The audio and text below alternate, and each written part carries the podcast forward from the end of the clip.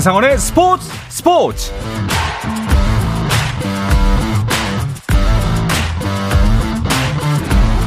스포츠가 있는 저녁 어떠신가요? 아나운서 한상원입니다. 오늘 하루 이슈들을 살펴보는 스포츠 타임라인으로 출발합니다.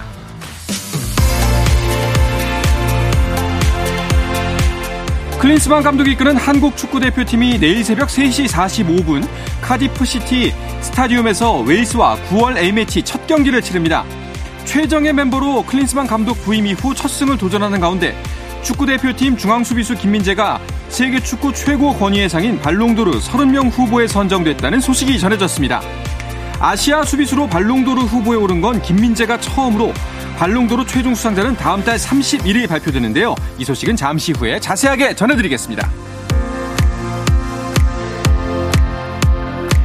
미국 메이저리그 토론토의 류현진이 시즌 두 번째 패배를 기록했습니다.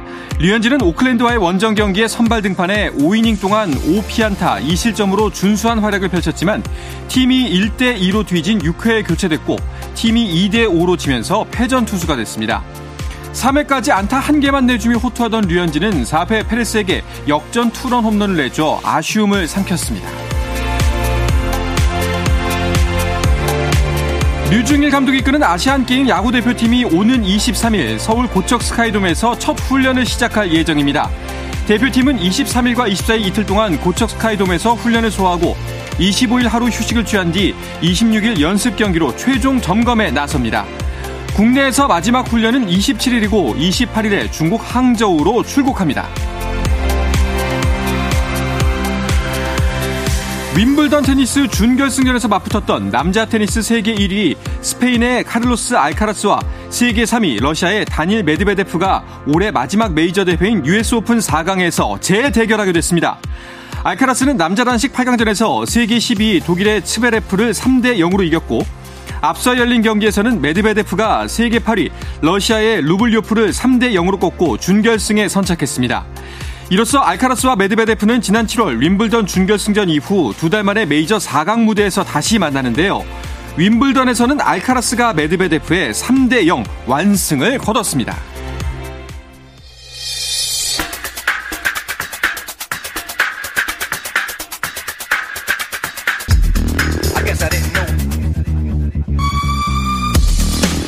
영국과 한국으로 가는 이원 축구 방송 이건 김정용의 해축 통신 시작합니다. 먼저 풋볼리스트 김정용 기자와 인사 나누겠습니다. 어서 오십시오. 안녕하세요. 김정용입니다. 네, 웨일스에서 축구 대표팀 밀착 취재를 하고 있을 것으로 예상되는 이건 축구 전문 기자도 연결합니다. 이건 기자 안녕하세요. 네, 안녕하세요. 영국 웨일스 카디프에 있는 이건입니다. 네. 어, 우리 대표팀이 이제 영국 현지 시간으로는 오늘 저녁에 웨일스와 평가전을 치르는 거죠? 네, 그렇습니다. 이제 현지 시간으로 오후 7시 45분, 한국 시간으로는 내일 새벽 3시 45분에 아, 영국의 이제 서쪽 지방이죠. 웨일스에 있는 카디프, 카디프 시티 스타디움에서 웨일스와 평가전을 치릅니다. 웨일스가 이제 피파 랭킹이 35위고 한국이 28위니까 사실상 뭐 7계단 차이니까 큰 차이는 없고 웨일스 지역의 상징이 용이거든요. 그리고 한국 그 특히 한국 축구의 상징 호랑이이기 때문에 네. 용과 호랑이, 용호 상박의 대결이 펼쳐질 것 같습니다. 그렇네요. 지금 웨일스 날씨는 어떤가요? 아, 영국이 지난주까지는 좀 쌀쌀했어요. 저도 이제 자켓 입거나 파카 같은 거 입고 돌아다녔는데 지금 갑자기 이번 주부터 갑자기 기온이 오르기 시작하면서 뒤늦게 9월달 들어서 섭씨 30도가 넘는 날씨들이 오. 이어지고 있습니다. 오늘도 이제 날씨가 더우 덥고요. 그래도 경기가 열리는 한 오후 7시 45분 현지 시간으로 그때 정도 되면 해도 떨어지고 어, 기온도 떨어질 것 같아서 축구하기에는 어, 정말 좋은 날씨가 아니겠느냐라는 예상을 하고 있습니다. 어, 웨일스도 지금 우리나라랑 비슷한가 보네요. 진짜 갑자기 늦녀 늦 더위가 기승을 부리면서 낮에 굉장히 더운데 그래도 저녁 경기니까 다행이라는 생각이 듭니다. 어, 우리 대표팀 같은 경우에는 그 현지 시간으로 5일부터 완전체로 손발을 맞췄다고 하죠? 네, 경기 이틀 전이죠. 현지 시간 5일 어, 카디프 인터내셔널 스포츠 캠퍼스에서 25명이 모두 모여서 첫 훈련을 진행했다고 하는데요. 이 완전체라는 표현을 쓰는 건 다시 말하면 완전체가 아닐 때도 있었다는 얘기잖아요. 음. 해외 평가전이다 보니까 현지에서 합류한 유럽파 선수들이 먼저 어, 와 있었고 그 다음에 한국에 있던 선수들은 인천국제공항에 모여서 함께 이동을 했는데 그래서 모든 선수들이 모여서 훈련을 진행한 건 경기 이틀 전부터라고 합니다. 네. 그 훈련이 이제 이틀 전부터 계속 이어졌을 텐데 이건 기자는 대표팀 훈련 현장에 계속 계셨나요? 네, 그렇습니다. 이제 이곳 시간으로 월요일 날 이제 선수들이 들어왔고요. 저도 화요일부터 어, 대표팀의 훈련 현장을 계속 따라다니면서 어, 훈련 분위기 취재하고 선수들 컨디션을 체크를 했습니다.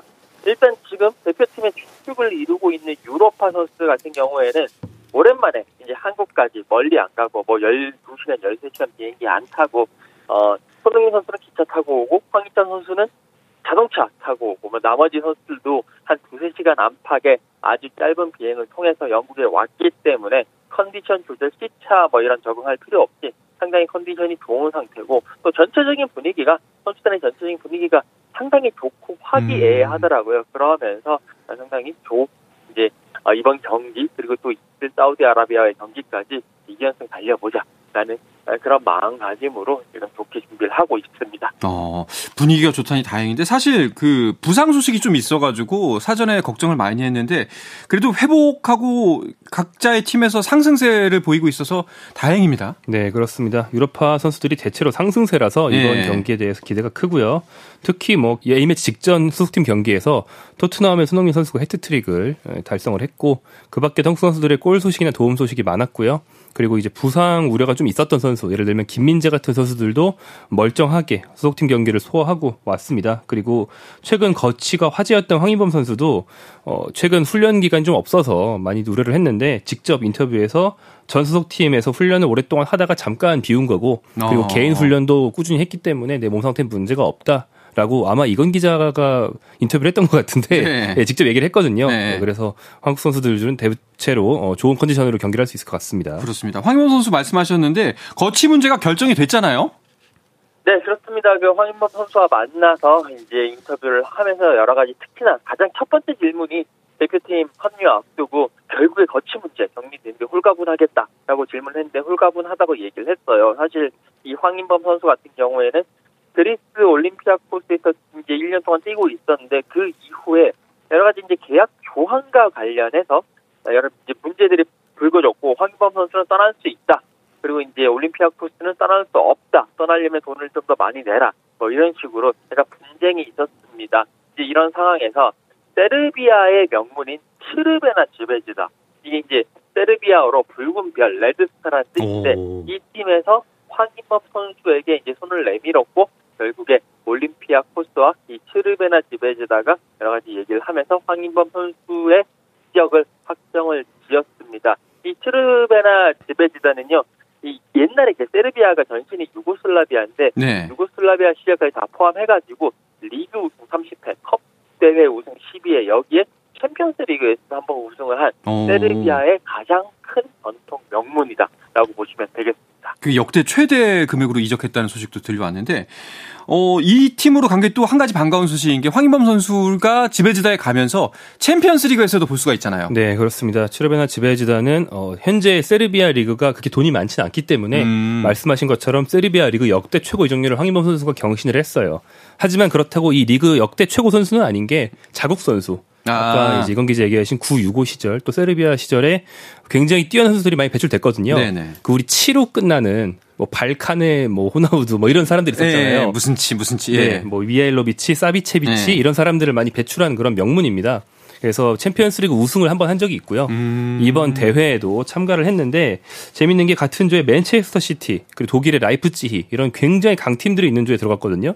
츠르베나 즈베즈다가 조 2위 이상을 해서 16강 가는 건 거의 불가능에 가깝지만 맨시티전, 라이프치히전 이 각 팀당 두 번씩 하면 총 4경기에서 자신을 얼마나 증명하느냐에 따라서 어. 전 유럽에 드디어 이름을 떨칠 수 있는 그런 기회가 왔습니다. 그렇네요. 자, 그리고 아까 뭐 이제 상승세를 언급하면서 가장 먼저 언급이 됐던 손흥민 선수. 직전에 바로 해트트릭을 달성을 하고서 그 대표팀에 돌아왔습니다. 손흥민 선수는 손톱이라고 하는 최전방이 맞는 걸까요? 네, 어, 이번 경기에서 소속팀 토트넘이 네. 어, 주전 공격수였던 히샤를리송이 시즌 개막 이후 계속 부진했기 때문에 손흥민 선수를 전방으로 올리고 시엘리송을 이제 선발 라인에서 제외를 했어요. 음. 근데 강수를 둔 셈인데 완벽하게 먹혔습니다. 네. 손흥민 선수가 헤트트릭을 했을 뿐 아니라 손흥민을 중심으로 돌아가는 동료들의 공격까지 다 살아나면서 팀이 음. 5득점을 하고 있거든요. 네. 그래서 이것 자체는 매우 성공적이었습니다. 근데 손흥민 선수가 원톱에서만 잘하는 건 아니고 앞선 경기들도 득점은 없었지만 측면에 배치됐을 때도 잘했거든요. 네네. 그러니까 손흥민 선수는 톱이든 뭐 측면이든 공격적 포지션에만 쓰면 어디든 굉장히 잘할 수 있는 음. 뭐 만능 뛰어난 선수로 성장을 했다라는 걸 우리가 확인한 것 같고 뭐 클린스만 감독이 예전에 그런 말 한 적이 있어요. 투톱을 세우고 그 뒤에 미드필더로 손흥민을 쓸 수도 있다. 음. 공격수를 많이 우겨넣기 위해서 이런 말한 적이 있는데 그러지만 않으면 됩니다. 아무튼 공격에 써주기만 하면 손흥민 선수는 알아서 네. 할 겁니다. 네. 아 불안한데요. 이 얘기 안 들었으면 했는데 클린스만 감독은 그렇다면 손흥민 선수 어떻게 활용할지가 굉장히 좀 어, 거, 궁금하다고 표현해야 되는데 걱정이 된다라고 자기 입에서 나오려고 합니다. 그 경기 전에 공식 기자회견이 있다고 들었는데 관련해서 혹시 이야기가 나왔나요? 아 일단 공식 기자회견이 이건 이제 어제였죠. 이거 시간으로 이제 9월 6일 오후에 공식 기자회견이 있었습니다. 이 자리에 클린스만 감독 그리고 손흥민 선수가 나왔습니다. 손흥민 선수의 구체적인 포지션에 대한 얘기는 이제 클린스만 감독이 좀 말을 아꼈고요. 그 네. 대신에 손흥민 선수가 대표팀에서도 캡틴을 하고 주장을 하고 있고 그리고 또 토트넘에서도 주장을 하고 있다. 그러면서 이 부분이 상당히 리더십이 상당히 좋고 어, 손흥민 선수의 그런 리더십은 일단 어린 선수들뿐만이 아니라 어, 여러 가지 많은 고참 선수들이라든지 경험이 많은 선수들에게도 큰 영감을 준다라고 이야기를 하면서 상당히 손흥민 선수를 찬양을 했고요, 칭찬을 했고요. 또 손흥민 선수의 그런 승리에 대한 열망, 또 아시안컵 우승에 대한 열망이 상당히 강하다라는 이야기도 했습니다. 그리고 이제 손흥민 선수도 같이 이제 여러 가지 이야기를 했는데 이 손흥민 선수가 어, 오늘 경기에 나서서 여러 가지 하는 얘기들을 한번 직접 들어보도록. 저희 실수로 또 네 경기 동안 아직 승리가 없다는 점을 너무나도 잘 알고 있기 때문에 내일 어떤 경기를 의미하는지 선수들이 분위기만 봐도 좀 잘 아는 분위기인 것 같고 또 이런 부분들을 내일 경기장에서 잘 저희 플랜대로 잘 진행해서 경기를 꼭 승리로 장식하고 싶습니다. 사실 대표팀에서의 주장이라는 건 엄청나게 큰 영광이고 뭐 소속팀에서도 마찬가지지만 상당히 많이 도움이 됐고 또 가장 많이 도움이 됐던 거는 주변에 있는 선수들인 것 같아요. 주변에 있는 선수들 뭐 소속팀에서도 정말 좋은 그룹의 선수들이 옆에서 도와주고 있는 것처럼 대표팀에서도 마찬가지로 옆에서 제가 의지할 수 있는 선수들이 항상 있어서 분명히 도움이 됐다라고 생각합니다. 네. 분명히 느끼는 책임감이 막중할 것 같은데 좀 가벼운 마음으로 예, 좀 산뜻하게 경기를 했으면 좋겠다 하는 바람이 있네요. 김정용 기자는 이번 웨일스전 선발 라인업을 어떻게 예상하시나요? 어, 네. 뭐 예상해 보자면 네. 어, 클린스만 감독이 부임한 뒤에 여러 가지 선수를 기용해 봤지만 대체로는 사사이 포메이션을 즐겨 쓰는 걸로 보이거든요. 음. 그 손흥민 선수가 최근 최전방 공격수를 소화한 적이 있고 클린스만 감독 부임 이후에 제일 경기력이 좋았을 때도 손흥민 선수가 공격수였습니다. 네. 그래서 아마 투톱 중에 한 자리에 서지 않을까 싶고요.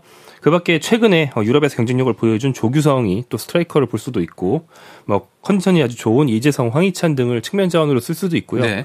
그래서 이 사사이라는 틀 안에서 굉장히 지금 컨디션이 좋은 선수들을 중점적으로 배치하지 않을까 생각이 됩니다. 네.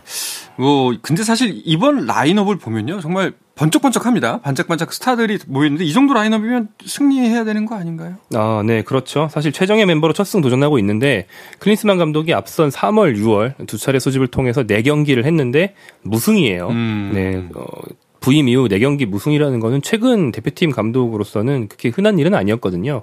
좀 굉장히 늦었습니다. 네. 그렇다고 해서 클린스만 감독이 좀 승패를 연연하지 않고 뭐 어떤 실험을 했는가 그렇지 않았어요. 음... 굉장히 연연했는데 못 이긴 거거든요. 네. 그래서 이번 웨일즈전도 아마 이기기 위한 최정예로 나갈 가능성이 좀 높아 보이는데 그렇다는 거는 이번만큼은 이제 더 이상 미룰 수 없고 꼭 이기자, 이겨야 되지 않을까 생각이 되고요.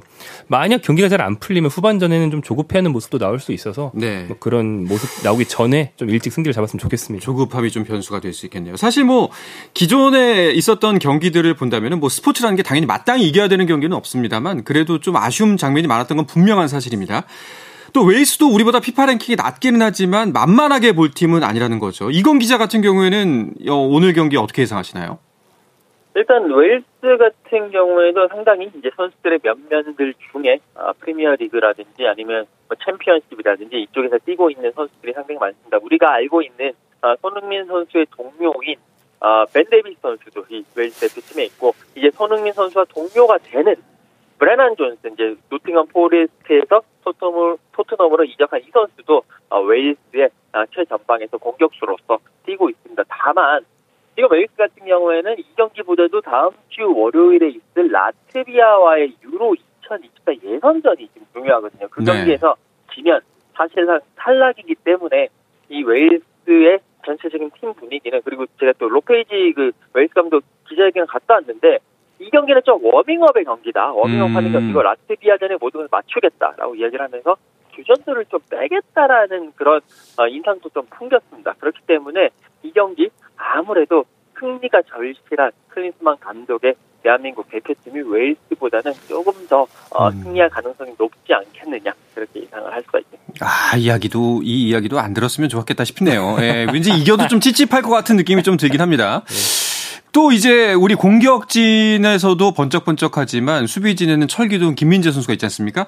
아까 앞서서 단신에서 발롱도르 후보에 올랐다는 소식 들렸는데 이거 정말 대단한 거잖아요. 네, 그렇죠. 아시아 선수들이 발롱도르 후보에 오른 적은 여러 번 있습니다. 네. 손흥민 선수가 두 번 있고요. 음. 한국인은 그 전에 이제 박지성 또 설기현 등이 있었고 일본인 나카타 선수도 네. 오래전이지만 든 적이 있었는데 아시아 수비수는 어 처음입니다. 오. 김민재가 처음이고 지난 시즌 이탈리아 세리에아에서 그때 소속팀이었던 나폴리가 우승을 하는데 중점적인 역할을 했고요. 그 결과 어, 세리에아 최우수 수비수상까지 수상을 한 바가 있는데 그래서 당시 나폴리 우승을 이끌었던 주역 3인방, 그러니까 1등 공신 3인방이라고 할 수 있겠죠. 김민재, 오시멘, 또 흐비차 크브라첼리아 세 명이 모두 후보에 들면서 네. 어, 그 성과를 인정받았다고 볼 수 있겠습니다. 그렇군요. 알겠습니다. 또 이거 우리가 이제 경기 앞두고 있으니까 이 질문 꼭 들어가야 됩니다. 이건 기자, 오늘 몇 대 몇 예상하십니까?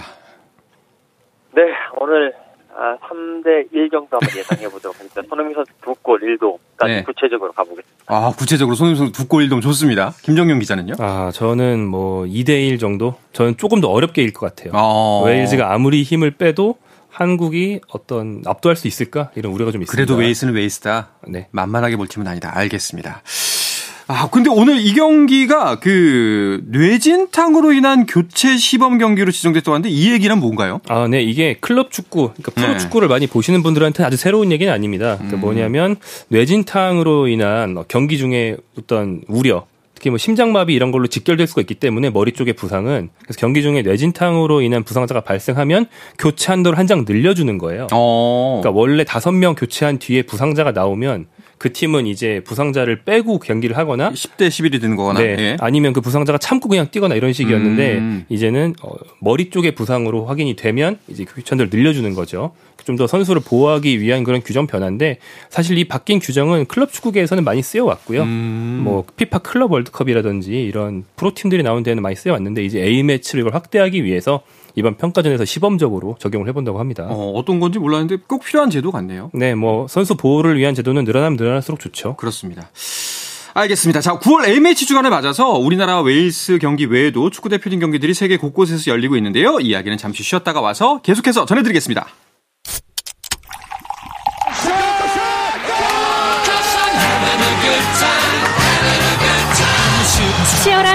보낸 당신과 함께 마시는 짜릿한 스포츠 한 모금.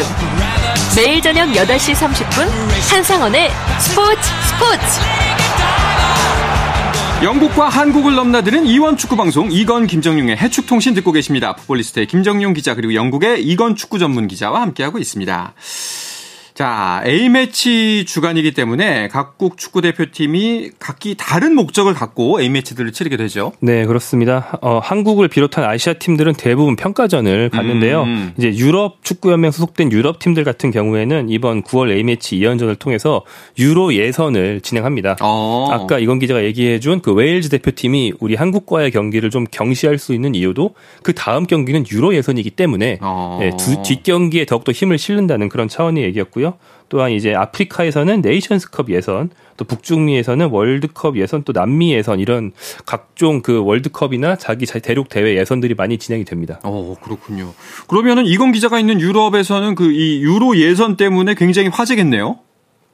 네, 그렇습니다. 일단 이 유로 2024가 이제 내년 여름 독일에서 열립니다. 이를 앞두고 이제 이번 9월 A매치 기간, 그 다음에 10월 A매치 기간, 그 다음에 또 11월 A매치 기간까지 어, 계속 유로 2024 예선이 진행되고 있고요.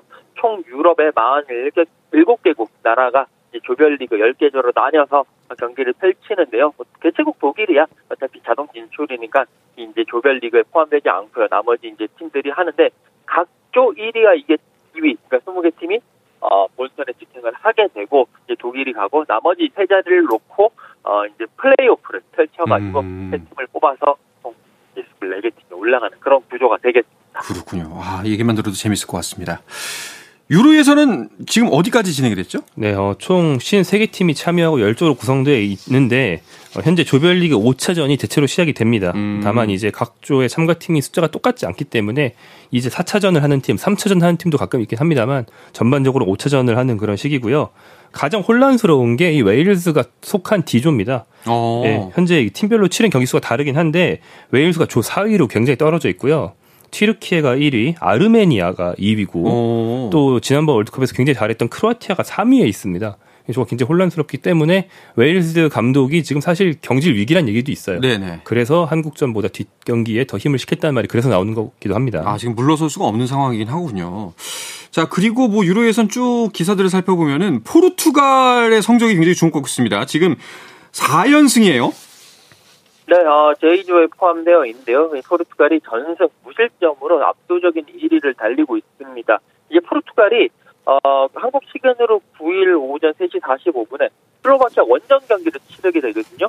어, 포르투갈이 다전 전승, 슬로바키아가 3승 1무. 어. 둘다 정말 지금 잘 나가고 있는 팀이기 때문에 이 두 팀의 맞대결에서 조별 그 조의 1위가 완전히 갈릴 것 같고 또 호날두가 대표팀을 선발이 됐는데 호날두도 여러 가지 이야기를 하면서 특히나 그 리오넬 메시와의 라이벌 관계는 이제 사라졌다. 나는 이제 사우디에 있고 그리고 이제 메시는 미국에 있기 때문에 더 이상 라이벌은 아니다. 친구도 아니다. 뭐 우리 서로 식사도 안 했는데 친구도 아니고 그냥 서로 존중하는 우리 그냥 역사를 바꾼 사람들이다. 라고 이제 약간 뭐 자화자찬 같기도 어. 하고요. 뭐 이런 식의 인터뷰를 해가지고 또 화제가 되기도 했습니다. 그렇네요. 이거는 해탈 아니면은 정신승리 같은 느낌이 드네요. 그 호날두가 요즘 그 어떤 유튜브에서 많이 하는 네. 그런 어떤 속마음 인터뷰 같은 형식의 인터뷰에도 출연을 하기도 하고 오. 미디어 활동을 조금씩 하거든요. 그러다 보니까 이런 질문을 받을 수밖에 없는 것 같습니다. 아, 아마 좀 호날두 선수도 좀 변했구나라는 생각이 들 수도 있을 것 같습니다. 세월이 어. 또 흘렀으니까요. 네, 그리고 이제 은퇴가 정말 얼마 안 남았기 네. 때문에 네, 많이 유명세를 늘려놔야 됩니다. 알겠습니다. 자, 유로에 또 어떤 매치업들이 예정돼 있나요? 네, 어, 7일에 카자흐스탄과 핀란드의 경기가 있는데 네. 카자흐스탄 대 핀란드 그 유명한 팀이 아닌 것 같고 강팀이 아닌 것 같지만 이게 H조 1위 결정전입니다. 그래서 어느 팀이 진짜 돌풍을 일으키고 유로 본선에 갈지 가늠할 수 있는 그런 경기가 되겠고요. 8일에는 프랑스와 아일랜드의 빅매치가 있고요. 10일에는 우크라이나 대 잉글랜드, 11일에는 아일랜드 대 네덜란드 등의 빅매치가 어, 기다리고 있습니다. 아니 이게 우리가 이제 보통 월드컵에서 이런 팀들을 주로 만나게 되는데 치열하디 치열한 예선을 뚫고 오기 때문에 사실 만나는 팀이 늘 비슷비슷한 게 사실이잖아요. 네, 그렇죠. 근데 유로에서는 정말 다양한 팀들이 많은데 여기서 이변이 일어난다면 굉장히 재밌겠네요. 네, 또 최근에 유로가 참가팀을 좀 늘리는 추세라서 예전보다 음. 이변이 많이 일어나기도 하고 좀 네. 다양해졌습니다. 이건 기자는 아무래도 영국에 계시니까 그 잉글랜드 대표팀 관련된 소식을 굉장히 많이 접하실 것 같아요. 네, 그렇습니다. 어, 잉글랜드가 지금 유로에서 잘 나가고 있습니다. 잉글랜드가 4경기를 치렀는데 이제 4연승을 달리고 있고요. 뭐 이탈리아, 북마케도니아 이런 팀들, 특히 북마케도니아 6월 달에 열린 경기에서는 7대 0으로까지 승리하면서 어, 상당히 상승세. 딱 4경기 치르면서 1실점밖에 안 했거든요. 어, 그리고 이제 여러 가지 뭐 좋은 활약을 보이면서 이러고 있는데 이번에 9일에 잉글랜드가 우크라이나 원정을 떠나게 됩니다. 물론 이제 전쟁 때문에 우크라이나에서 하지는 않고 폴란드에서 경기를 치르게 되는데요. 이 경기를 통해서 5연승을 달릴지 여부도 어, 상당히 관심사가 되고 있고 음. 반면에 계속 말씀드리지만 웨일스는 웨일스도 영국의 일부니까 웨일스는 상당히 어려운 상황이기 때문에 조만간 어, 라트비아와의 경기에서 패배하게 되면 감독까지 경질 당하지 않을까라는 그런 위기 상황에도 있는 것이 사실입니다. 그렇군요. 확실히 이런 좀 주변 상황 이야기를 더 들으니까 오늘 이제 우리 새벽, 이 시간으로 새벽에, 내일 새벽에 열릴 경기가 좀 더 재미가 있을 것 같습니다. 뭐 그리고 유로 예선처럼 뭐 대회는 아니지만 뭐 아우, 아시아 팀들 사우디와 일본의 평가전도 우리 입장에서는 굉장히 관심이 갈 수밖에 없죠. 네, 사우디아라비아가 세계적인 명장인 어, 로베르토 만치니 감독을 음. 선임했습니다.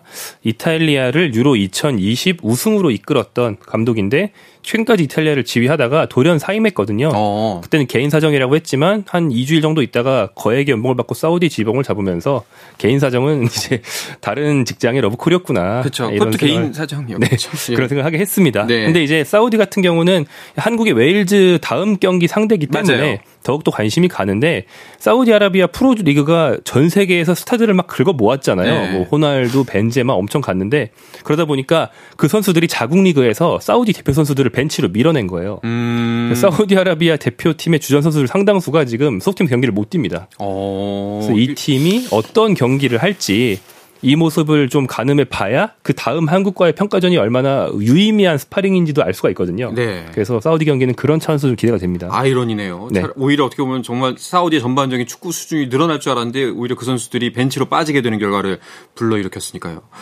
자, 그리고 이건 기자, 그, 저희가 늘 궁금해하는 소식 중에 하나가 이강인 선수가 이제 부상 때문에 이번 대표팀에는 훈련에 합류하지 못했는데 회복 훈련을 이어가고 있다고요? 네, 정말 다행인 소식이었는데요. 그 이강인 선수 말씀해주신 대로 허벅지 쪽을 다치면서 어, 이번 대표팀에도 승선하지 못하고 여러 가지 좀 어려운 시간을 보냈습니다. 그런데 이 최근에 파리 생제르맹이 구단 그 소셜 미디어를 통해서 이강인 선수의 회복 훈련하는 장면을 공개를 했거든요. 여기에는 뭐 이강인 선수도 있고 또 그 파리 생제르맹 선수들 중에서 뭐 킴펨베라든지 테나스라든지 이렇게 자국 대표팀에 선발되지 않은 선수들이 있기 때문에 이 선수들이 소속팀에서 훈련을 소화하고 있는데 그 옆에 이강인 선수도 자전거 사이클링을 하면서 음. 구슬땀을 흘리고 있는 그런 모습이 나왔습니다. 아무쪼록 이강인 선수 빨리 회복을 했으면 좋겠습니다. 그러니까요. 이강인 선수의 회복 중요한 거. 왜냐면 곧 항저우 아시안 게임이 있기 때문에 아시안 게임 대표팀에 이제 합류할 수 있을지가 굉장히 관건이지 않습니까? 네, 그렇습니다. 뭐 빠르게 회복하고 있다 하니까 일단 희망은 품을 수 있겠고요. 지난 3일에 이강인 선수가 직접 자기 소셜 미디어에 곧이라는 음. 의미의 영어 soon을 쓰면서 자기는 회복할 수 있다라는 네. 암시를 하기도 했어요. 그래서 이강인 선수가 회복이 상당히 빠르다는 소식과 함께 13일 정도에는 이제 가늠이 될 것이라는 그런 소식도 음, 있습니다. 얼마 안 남았습니다. 알겠습니다.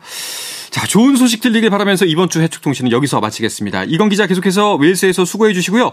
승리의 기쁨 현장에서 만끽하시길 바라겠습니다. 오늘 고맙습니다. 감사합니다. 네, 풋볼리스트의 김정용 기자도 오늘 감사합니다. 네, 고맙습니다. 네, 내일도 저녁 8시 30분에 뵙겠습니다. 한상원의 스포츠 스포츠!